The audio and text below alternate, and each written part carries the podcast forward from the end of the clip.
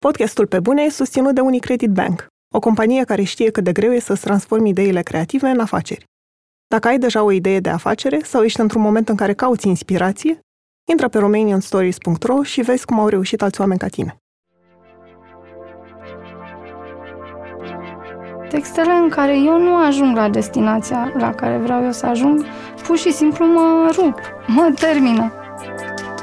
Poate că nu am un anumit tip de rezistență la fail, la ce nu este bine. Poate că, de fapt, e o neputință a mea.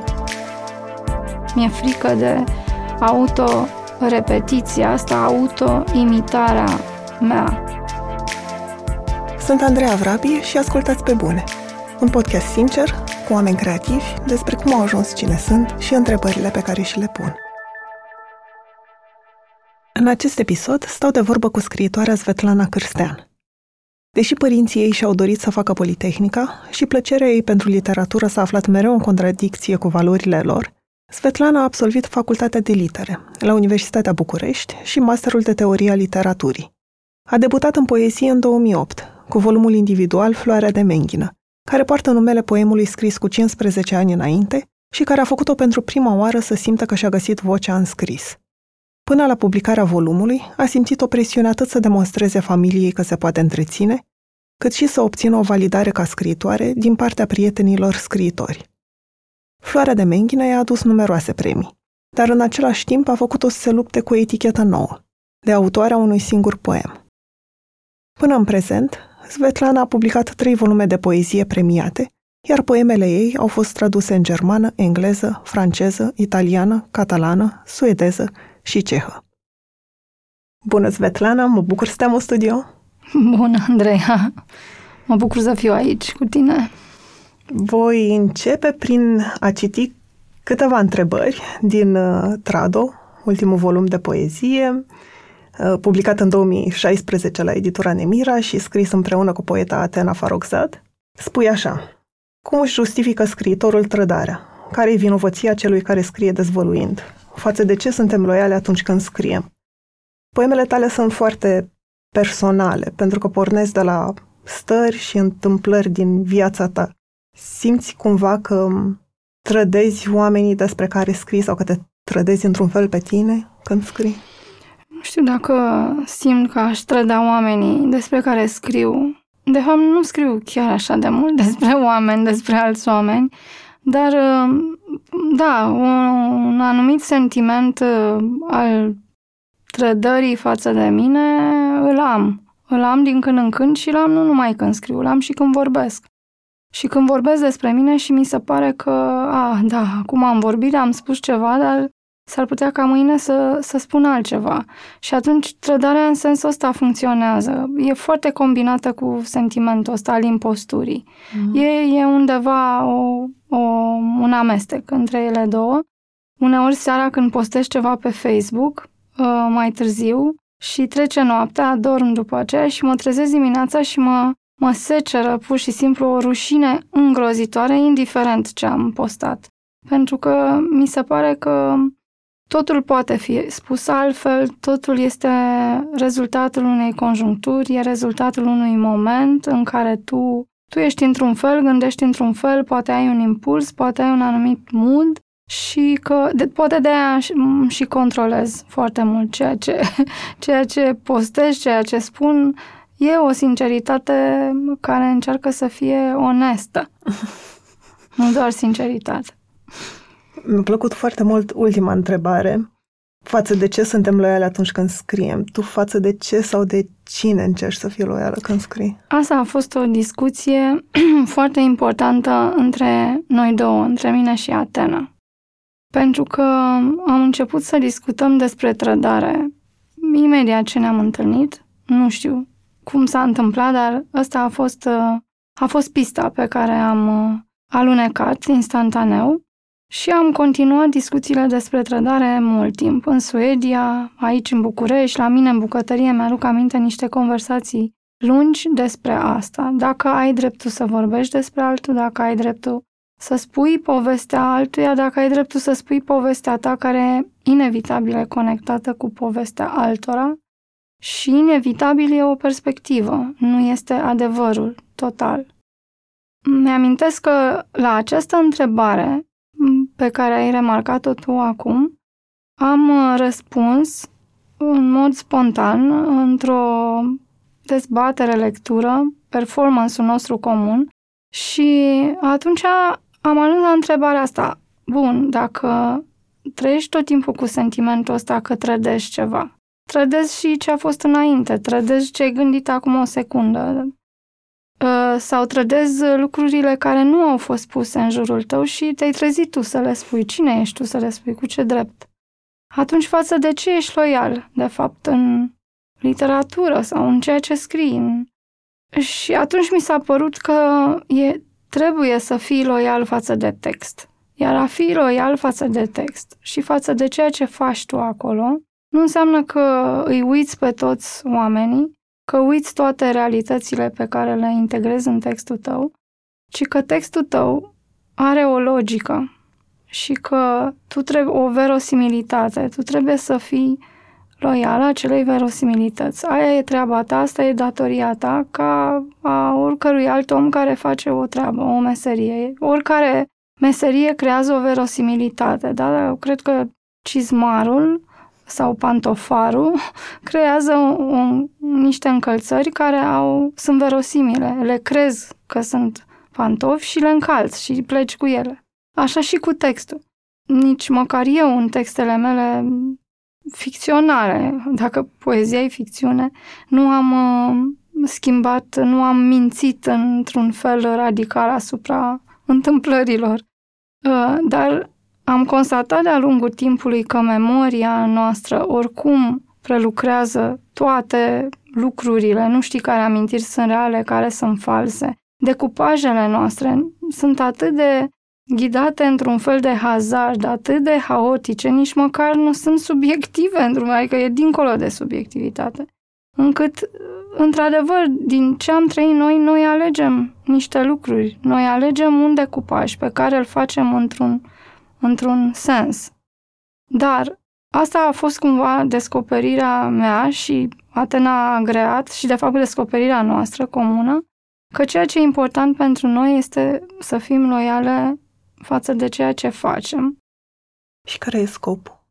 Scopul, tale, evident. scopul, acum ar trebui să răspund, scopul e expresia. Expresia a ceea ce vreau să spun. Adică, sigur că vrei să spui ceva, dar ca să ajungi la expresie e cel mai lung drum, de fapt. Ăsta este cel mai lung drum, care poate să se facă într-o secundă, dar poate să nu se facă niciodată. Textele proaste sau nu știu dacă proaste, textele în care eu nu ajung la destinația la care vreau eu să ajung, pur și simplu mă rup, mă termină. Și de fapt nu textul în sine, ne ajungerea, faptul că nu am ajuns acolo unde și faptul că ceea ce e de exprimat rămâne neexprimat. Și atunci trebuie să caut alte căi. Pot să fac un text mai călduț, nicio problemă. Și am fost foarte strictă cu ceea ce am publicat, în raport cu ceea ce am scris. Și sunt un om care scrie în jurnal. Probabil am câteva mii de pagini, nu știu. Faci asta Două zilnic? mii? Nu, nu fac asta zilnic. Uneori da, uneori nu. Uh, și nu e un jurnal de, nu știu, nu e o oglindă a timpului, nu e o radiografie a societății, nu e E o chestie extrem de intimă, extrem de intimă în sensul cel mai adânc, cu putință. Nu intimă pentru că eu îmi spun lucruri pe care le-am făcut și nu trebuie să le știe alții, ci pentru că e un lucru de migală, e un uh, laborator, dacă vrei, al mecanismelor interioare, prin care eu lucrez, de fapt. Descriem puțin care e procesul tău de lucru? Cum, cum îți dai seama că poate unele dintre lucrurile pe care le-ai scris în jurnal sau unele stări se vor transforma mai târziu într-un poem? Mi se pare, numai în momentul în care te aud că îmi spui procesul tău de lucru, mă, mă înfioară. Uh, e foarte mult. Adică e, noi stăm atât de mult acolo cu noi înșine și facem treaba aia pe care, nu știu, am ajuns să o facem și momentul în care trebuie să, nu trebuie, momentul în care într-un context sau altul ieși în afară și ți se pun întrebări legate de felul în care ajungi la produsele tale, chiar și întrebările simple, ce vă inspiră. Deci, autorii sunt înnebuniți de întrebarea asta, sunt uh, îngroziți de așa ceva. Pentru că, de fapt, procesul ăsta e atât de contorsionat și are în el atâta suferință și triumf deopotrivă, tu stai retras și îți faci acolo schema electronică, nu de, nu de supraviețuire, nu, e, nu, nu vreau să duc într-acolo, ci pur și simplu de cum, cum trăiești tu cu, cu treaba asta pe care o ai de făcut, cu scrisul. Și dintr-o dată n-ai murit și n-ai murit. și după ce n-ai murit odată, n-ai murit a doua, ieși și trebuie să spui cum ai făcut. Să nu. Uh, uneori mi se pare sofisticat să spun proces de lucru. De obicei, tot ce începe, începe în jurnal. De asta el are un rol atât de important. E un fel de matcă. E un fel de casă pentru tot restul și a, aproape că e locul cu care sunt cea mai familiară. Pentru că nu am casa mea și sunt în București anul acesta de 30 de ani, se fac 30 de ani de când am venit în București. Și am sentimentul ăsta de om fără casă și atunci mi-am dat seama că casa mea este în laptopul meu, în Mac-ul meu amărât, în care, pe care îl deschid realmente așa, ca într-o E ca o continuare, o, o extensie a propriului meu corp. Îl deschid, intru, nu e, nu e niciun efort, nicio dificultate. Momentul în care se strică e o mare problemă. Uh, prin urmare, acolo începe totul. Acolo încep să scriu. Și nu a fost chiar de la început așa, pentru că în anii 90, când scriam, nu scriam pe laptop, evident, scriam mult de mână, evident, pe niște caiete foarte mari. Și scriam un fel de proză, care era foarte proastă. Și floarea de menghină, pe care o consider responsabilă de vocea mea adevărată, prima dată când am zis, a, asta e și nu am zis, am simțit, am început poemul și l-am și terminat pe o agendă. Cred că, nu știu, de la o societate de asigurări sau de la o bancă și care avea din când în când între date sau nu mai, niște floricele mici desenate. Și în momentul în care am scris Floarea de Menghină, mă ghidam inclusiv după floricele alea pe care le-am și păstrat uh, oarecum ca spații, apoi în manuscrisul final, să spunem.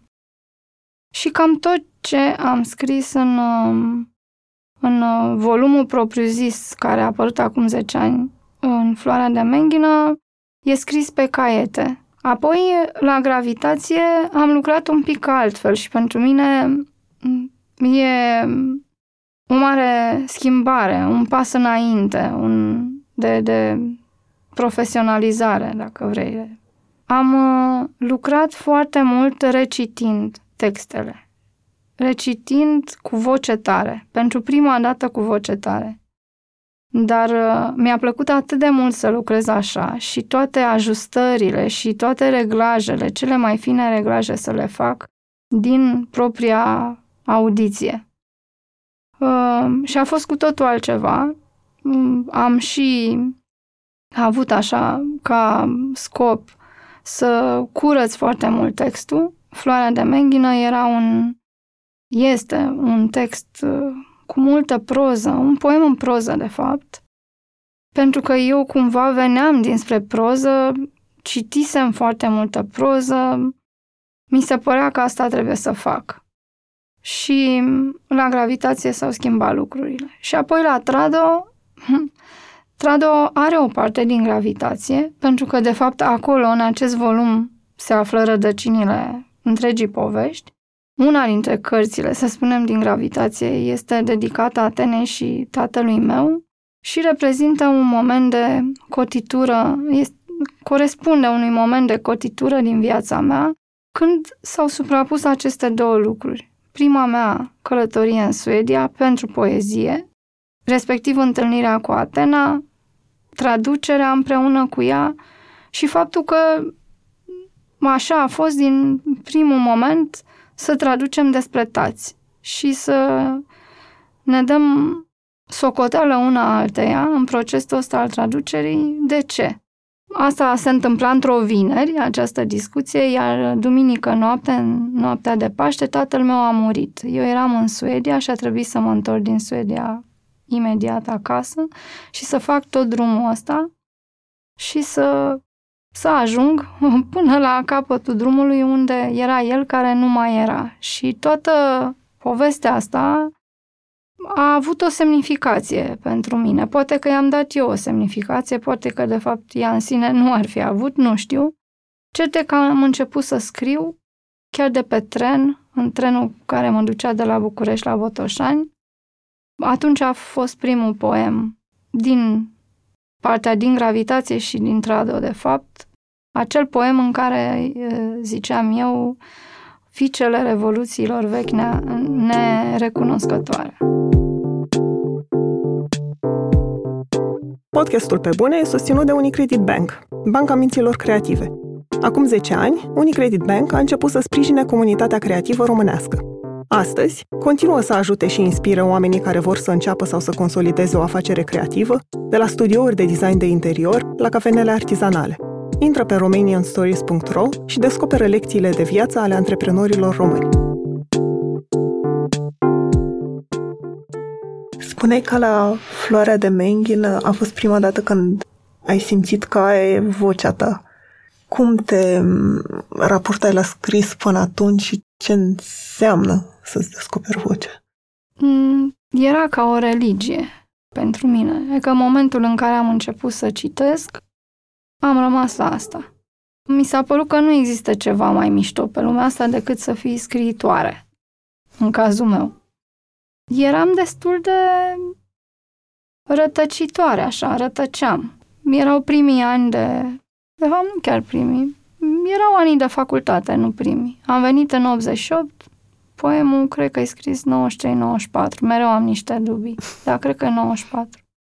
Și ne întâlneam foarte des, acest grup de prieteni. Noi eram mereu împreună și ne citeam unii altora. Și aveam o fascinație unii pentru alții în acel moment, încât aveam putere unii asupra altora. Felul în care a venit uh, floarea de menghină în toată povestea asta pare inexplicabil, inclusiv pentru mine. Ei scriau proză, scriau foarte, o proză foarte bună. Răzvan Rădulescu era unul dintre ei, excelent prozator. Cezar Paul Bădescu, care era soțul meu, iarăși scria proză foarte bine. La poezie era Teo, Teo Bobe. Eram cumva așa, foarte îndrăgostiți de ce facem fiecare și foarte cruzi în același timp, unul cu altul. Adică abia mult mai târziu mi-am dat seama la ce școală de cruzime am fost, am participat. Scriam și eu, exact cum am zis, un fel de proză, am și citit în cenacul lui Mircea Cărtărescu la un moment dat și dacă e să vorbim de voce, de exemplu, și le spun și celor care încep să scrie momentul în care citești cu voce tare, poate că mulți scriu și niciodată nu se apucă să citească cu voce tare. E o confruntare cu un tip de realitate a textului și e un tip de, uh, de verificare. Poți să verifici. Și am observat asta pe mine la început când citeam și citam și poate erau chestii mișto acolo, dar de fapt eu nu simțeam textul. Și mi se făcea așa o lehamite. Nu știu, toate aparatele mele de măsurat interioare începeau să zbârnie și să mă simt prost. Să mă simt prost, să-mi coboare vocea, să nu mai îmi dau credit, să nu, să nu mă mobilizez pentru lectură, să mă demobilizez treptat și să-mi zic ce caut eu aici și de ce citesc asta. Apropo de voce. Cu floarea de menghina n-a fost niciodată caz. Adică, în ciuda imperfecțiunilor ei, pe care le tot afirm, era un text care mă supra-reprezenta, nu mă reprezenta. Era așa un uh, cadou pentru mine, m-a lovit atât de puternic, încât nu, nu mi era rușine cu acest text. În rest, mi era foarte ușor rușine cu ce, cu ce citeam. Sigur că aici mai e și altceva, că pe de o parte, într-o anumită cantitate, când nu ești obișnuit să citești, chiar și uneori când ai un text bun, nu îl uh, spui cu toată gura, pentru că pentru că te îndoiești, pentru că ești timid, pentru că ai trac, pentru că mult toate lucrurile astea la un loc. Dar mi-aduc aminte foarte bine prima mea lectură în cenaclu lui Mircea Cărtărescu. Mi-am dorit să termin, de fapt, mi-am dorit să mă opresc, dar era jenant și să mă opresc în mijloc. Adică ar fi trebuit să spun, nu mai am chef să o citesc. Mi-am dat seama că vă citesc o tâmpenie. Vă rog să mă scuzați. N-am avut puterea asta să zic. Am terminat de citit text. Și după aia am citit și Floarea de Menghină. Momentul în care identifici o voce a ta, poate poți să ai mai multe voci. E și un alt nivel de conștiință a scrisului. Automat o primești, pentru că vezi un rezultat și atunci poți să înțelegi, poți să faci asta. Îmi aduc aminte și sunt recunoscătoare lui Teo Bobe. Uh, de fapt, eu am scris pentru un anumit lucru și o să-l spun imediat. Uh, eu am scris acest, am început să scriu acest poem după vreun an de insomnie. Eram într-o perioadă dificilă a vieții mele și nu, reușea să, nu reușeam să adorm decât la șase dimineața. Șase, șase jumate, în fine, în zorii zile. Era ceva foarte obositor și eram într-o luptă cu mine, ca orice insomnia care își spune trebuie să dormi, trebuie să dormi și la un moment dat am decis să o las mai moale cu asta. Ok, mă scol la șase dimineața, asta e. Mă scol, mă adorm, da, nu reușesc să adorm până la șase dimineața. Și am luat-o ca atare. În clipa în care am început să accept că am ajuns în acel punct și că nu trebuie neapărat să mă simt îngrozitor de dubioasă, am început să procesez chestia asta, am început să mă gândesc care e treaba asta cu șase dimineața, cu cinci dimineața? Cu... Eram o... Altfel eram o persoană foarte matinală.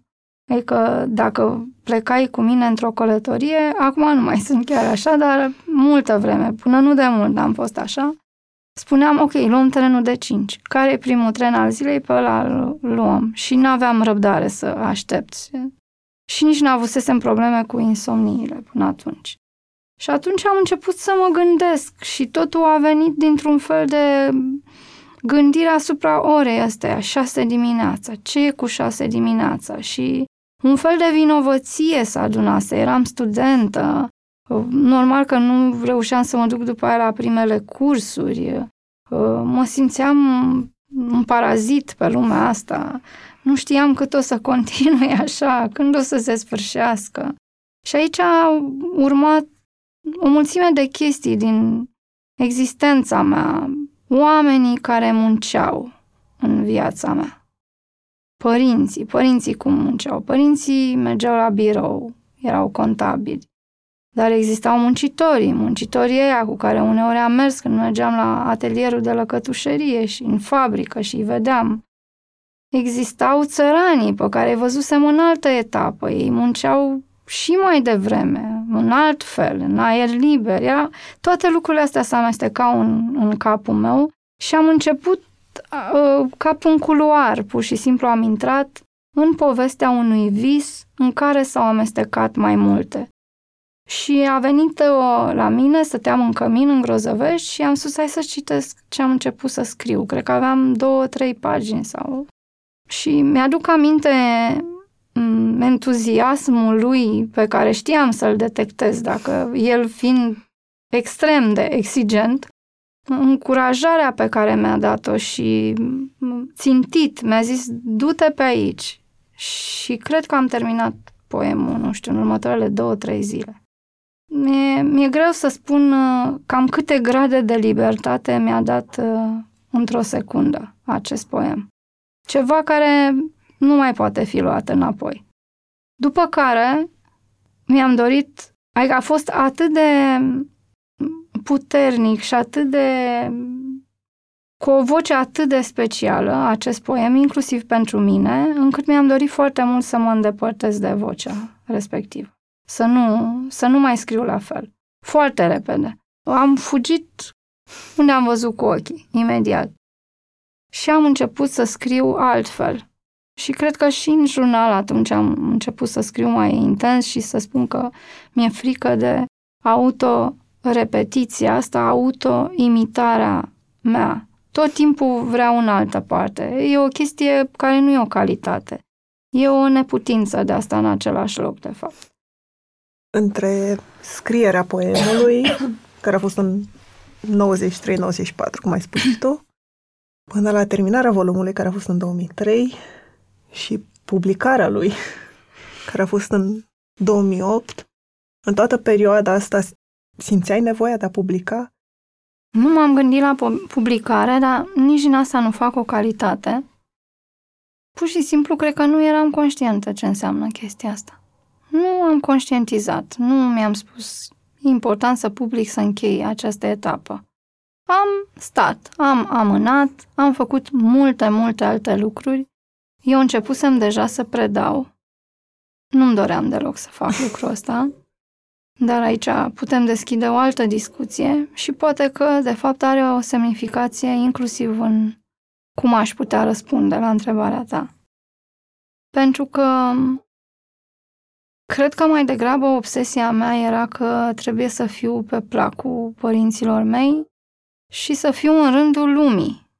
Și cu toate că sălbăticia mea era extrem de mare în continuare, extrem de puternică și nevoia de a scrie la fel. Eram un om foarte livresc, eram un om al cărții, eram un om al textului. Totul la mine se traducea prin cuvinte. Cu toate astea, alergam pe două culoare, tot timpul. Mă obseda faptul că în fine, trebuia să procedez într-un anumit fel în viața mea. M-am luptat mult, de fapt, de-a lungul anilor, ca ai mei să mă legitimeze în ceea ce privește scrisul.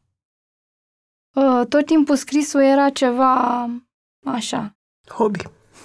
Hobby, paralel, secundar. Adică vii cu niște lucruri, cu zona unde e performanța ta, unde poți tu să-ți atingi să, să atingi o anu, un, un anumit nivel de valoare. Și ți se spune, bine, bine, dar, și ești dus în partea cealaltă.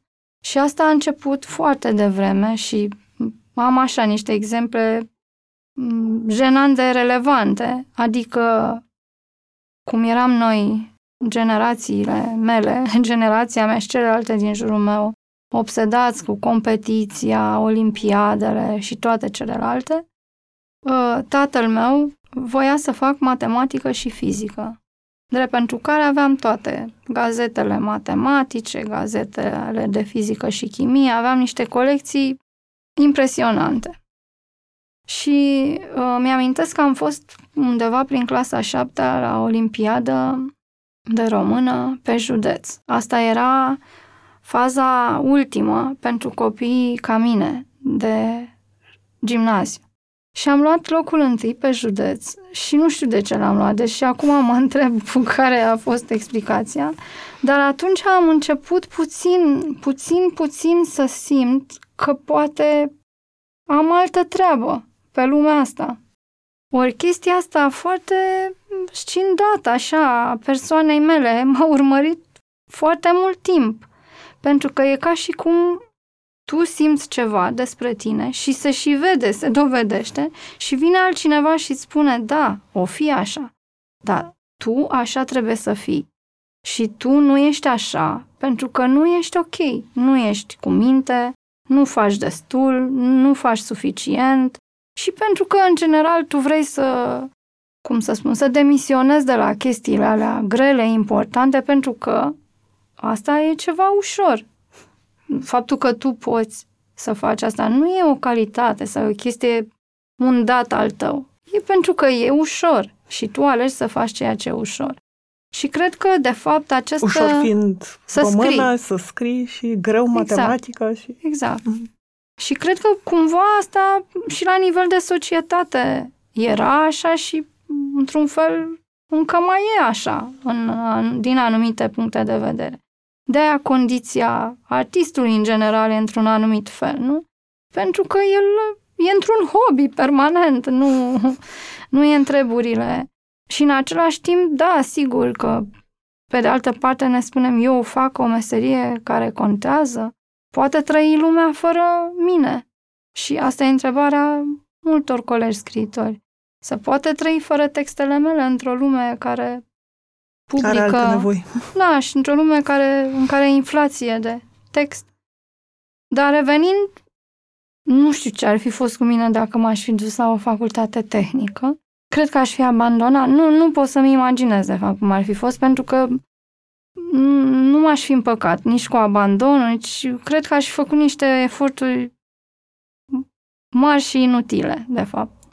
Și după ce ai terminat facultatea la fel, toți se așteptau să găsești o meserie da, serioasă? Da, sau... se, găseau, se așteptau în primul rând să devin profesoară și de aceea am devenit profesoară în școală, de fapt. Și am făcut asta doar un an de zile. Mi s-a părut... Uh, adică nu, nu am avut răbdare să văd dacă lucrurile pot să evolueze spre bine sau nu atunci. Uh, am predat la limbi străine, dar mi s-a părut că studenții nu au nicio legătură cu teoria literară și că eu sunt acolo Adică m-am dat bun și ce o să fac eu, predând teorie literară acestor oameni care veniseră pentru totul alt, cu totul altceva. Și am, dorit, am decis să mă retrag și nu am continuat. Uh, și am și voi avea întotdeauna un regret legat de cariera academică și mai ales, de fapt, de teoria literaturii. Și apoi, în 97, am devenit mamă. Și a început altă etapă din viața mea. Am continuat să scriu în tot timpul ăsta. Uh, cât am stat cu Tudor acasă, am stat trei ani de zile. Ăsta e unul dintre lucrurile cele mai bune pe care le-am făcut în viața mea. Nu aș mai fi putut după aia, dacă ar mai fi existat un al doilea copil, nu cred că așa ceva ar mai fi fost posibil. Cu atât mai mult mă bucur că am făcut pentru Tudor asta și tocmai pentru el și pentru mine, de fapt. Și am continuat să scriu, am continuat să colaborez în presă. Era la îndemână lucrul ăsta, să, să scriu și să... Nu, nu, nu îmi cerea un efort special. Puteam să fiu și cu Tudor și să și scriu sau să citesc. Nu cât aș fi vrut, dar puteam. La Pe Bune ați ascultat de la jurnaliști și scriitori până la ilustratori și artiști, povestind despre cum lucrează și întrebările pe care și le pun în munca lor. Poveștile sunt diferite, dar dacă există un numitor comun pentru toți acești oameni, acesta e dedicarea pentru ceea ce fac și dorința de a fi productiv toată viața lor. Dacă îți dorești să lucrezi alături de un astfel de om, apelează la Best Jobs.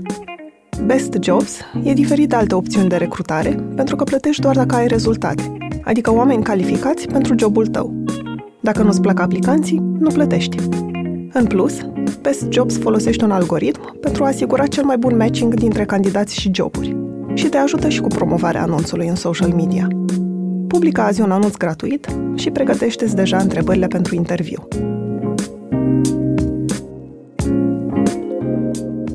Nu am mai Știu că după aia ai avut foarte multe ocupații și am să încerc să enumăr câteva. Um, ai scris pentru Observatorul Cultural, ai coordonat două reviste de brand pentru McDonald's și Sensi Blue, um, ai fost editorul unei reviste de lux, a unei reviste despre iahturi, ai făcut PR pentru City Mall și un proiect rezidențial și mă întreb, asta este până la publicarea Florii de Menghina. Da, până în 2008. 2008. Și mă întreb dacă era nevoia de supraviețuire într-un fel sau era și o căutare a unei identități, să vezi ce altceva ți-ar plăcea să faci, în afară să scrii? Mm, totdeauna a fost uh, nevoia de supraviețuire. A fost și o nevoie de a demonstra, într-un anumit context familial, că pot să fac asta. e o miză mult mai adâncă și mai personală aici, de fapt. A fost o demonstrație și pentru mine și pentru alții, din păcate, că pot să fac acest lucru. Acum, până în 2008-2009, da, era pentru supraviețuire, dar nu era criză. După aia, când a venit criza, abia acolo pot să folosesc cuvântul supraviețuire. După 2009 și până în ziua de azi au fost cei mai grei ani din viața mea, categoric. Și 2009 a fost cumva amuzant uh, că a, era un, la un an după ce am publicat Floarea de Menghină și la începutul anului am aflat că voi fi șomeră pentru că începeau să se închidă revistele și mi-am pierdut jobul și eu eram o mamă singură și începuseră să se dea premiile pentru ce s-a întâmplat în 2008. Eu habar n-aveam ce premii erau, de fapt, pe piață, care era piața de premii. Și acum regret acel moment, că nu știam, inocența aia. De fapt, cred că orice inocență și orice virginitate personală o regret. Orice nu am știut, în orice moment în care nu am știut și a venit ceva, a fost mult mai bine decât în momentele în care am știut, poate și am așteptat. Și am început să iau premii. Era, în viața mea era tot mai greu, pentru că nu mai câștigam, pur și simplu, și nu aveam un alt sprijin, și mai venea un premiu, și mai trăiam puțin, și mai treceau două săptămâni, o lună, două luni și iar mai venea un premiu și iar mai primeam niște bani. A fost foarte straniu lucrul ăsta. Foarte straniu. Dar uh, ca să mă întorc în anii de dinainte de floarea de menghină și să răspund la întrebarea ta, sigur că a fost supraviețuire, sigur că a fost uh, dorința de a demonstra. De a demonstra că dacă eu am schimbat niște lucruri și nu le fac așa cum mi s-a spus să le fac sau să așteaptă de la mine să le fac, voi putea și pe limba mea să fac lucrurile încât să trăiesc. Și eu și Tudor, pentru că eram deja singură. Și a fost și o mare curiozitate de a mă duce în altă parte decât în zona pur intelectuală. Mi-era foarte frică să devin un funcționar intelectual și am avut întotdeauna o dorință, de fapt, cumva, de a rămâne în uh, afara lumii literare. Și încă o mai am. Acum sunt în altă poziție și pentru că fac evenimente culturale, inevitabil sunt și acolo. Dar tot spre periferie trag, pentru că nu îmi place ce se întâmplă și pentru că nu că nu-mi place, că în toate domeniile se întâmplă așa. Nu-mi place nici, însă nici ce trezește în alții și nici ce trezește în mine. Conviețuirea în treaba asta. Și cred că cu timpul, cu cât te bagi mai mult în magma asta, în atmosfera asta, literatura începe să, nu știu dacă să dispară din tine, dar adică te dezici de scopul scrisului, cumva. Și te duci cu scrisul și te plimbi prin tot felul de medii. Și nu mă interesează foarte tare să fiu în mijlocul uh, lumii literare. În continuare sunt în această situație. Mai ales după premii, n-ai simțit niciun moment că după floarea de menghină există o presiune pe care poate doar tu ți-o aplici ție să scrii într-un, nu într-un anumit fel, să scrii la fel de bine, să iasă la fel de bine, să... Ba da, bineînțeles. Sigur că am, am uh, simțit presiunea asta de când am scris poemul, de fapt. Poate și de aia am fugit. Pentru că poate că era dezamăgirea mai mică dacă aș fi scris altfel și prost decât să continui să vreau să scriu ca în floarea de menghină și să scriu prost. Adică preferam să las chestia aia așa, cum a ieșit și cu asta basta. Poate că nu am un anumit tip de rezistență la fail, la ce nu este bine. Poate că, de fapt, e o neputință a mea. Poate că din alte motive nu vreau să stau nici în lumea literară, nu știu, nu, nu analizez acum și în general nu mă gândesc foarte profund la asta. Dar uh, sigur că a fost o presiune. Pot să spun acum, aș vrea să mai fiu o dată acolo, să o mai scriu o dată și să trăiesc toată chestia aia. Pentru că după ce încep să publici, da, încep să te gândești la aia, la aia, la aia. Încep să știi premiile, încep să știi cronica. A fost de nedescris uh, senzația pe care am trăit-o în 2008-2009 în special, pentru că nu știam nimic și toate veneau pur și simplu. Uh, a fost o presiune foarte mare, pentru că oamenii, în primul rând, nu se mai așteptau de la mine să public, pentru că mi-au fost puse și înainte diverse lucruri de la oameni care contează foarte mult pentru mine, de genul cine s-ar fi gândit că tu, Svetlana, care scriei cum scriai în anii 90, o să scrii pentru reviste de femei. Sau, um, deci ne întâlnim după mulți ani și în loc să discutăm despre scris sau despre oameni în timpul ăsta evoluând, având cărți, ceilalți. Uh, A, tu ești cu proiectele astea rezidențiale. Hai să-ți spun uh, că, uite, am și eu un agent și aș vrea să vorbim despre asta. Toate discuțiile erau în felul ăsta și clar nu eram validată. Și clar de la un moment dat începusem să sufăr.